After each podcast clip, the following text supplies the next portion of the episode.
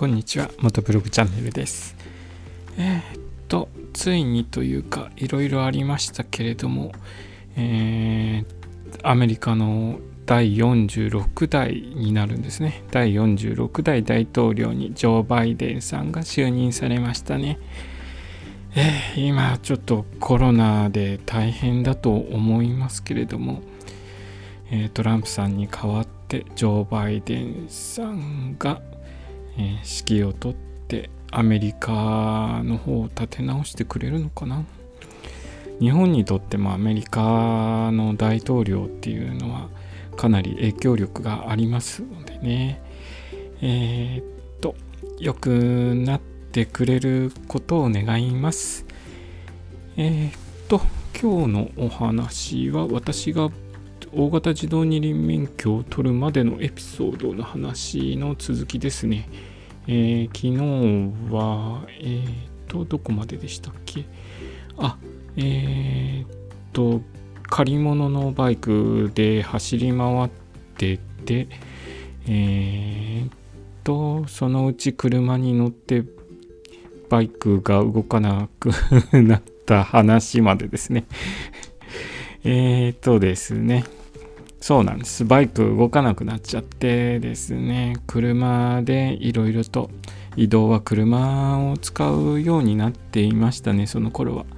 それでですね、ある日、えー、友達たちとキャンプに行っていたんですね、私。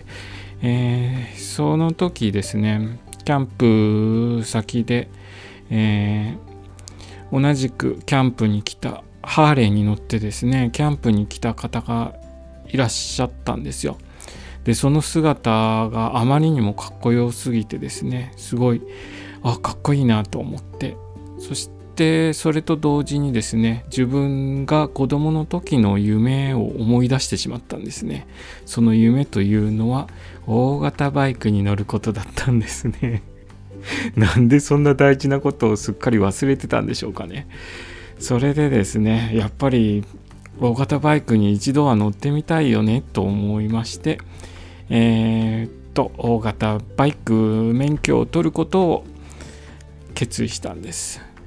しかしですね 免許費用が大型バイク原付普通自動二輪免許持ってないとまず普通自動二輪免許を取ってって大型自動二輪免許っていうことになるんですね。教習所に通うと。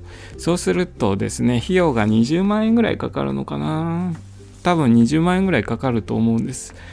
でうん、20万円試験費用にかかるのちょっと嫌だなと思いまして、えー、なんと無謀にも一発試験と言われる。試験場でのえー、一発試験に臨もうと考えたんですね。一発試験だとそうですね。まあ平均して6回ぐらい行くと受かるとかっていう話を聞きますね。6回から10回ぐらい落ちるとまあなんとか取れるんじゃないですかっていうのを聞きまして。そうするとまあ、10万以内ぐらいで済むんじゃないかなという 川山用でですね。試験場の方で取ろう一発試験で取ろうと考えたんですね。しかしですね原付しか乗ったことのない私がいきなり大型自動二輪を自由自在に操れるかというとそんなわけがないので、えー、自動二輪のですね大型自動二輪の練習場っていうところがあるんですね。教習所と違ってまた、えーと一発試験用に練習させてくれるところがあるんですけれどもそこに通うことにするんです。でそこに通る話はまた明日させていただきますね。ちょっと時間が雑談が多いのかな。時間5分来ちゃいますね。まあでもこれぐらいのペースでやっていきましょうか。はい今日もお聴きくださりありがとうございました。それではまた明日。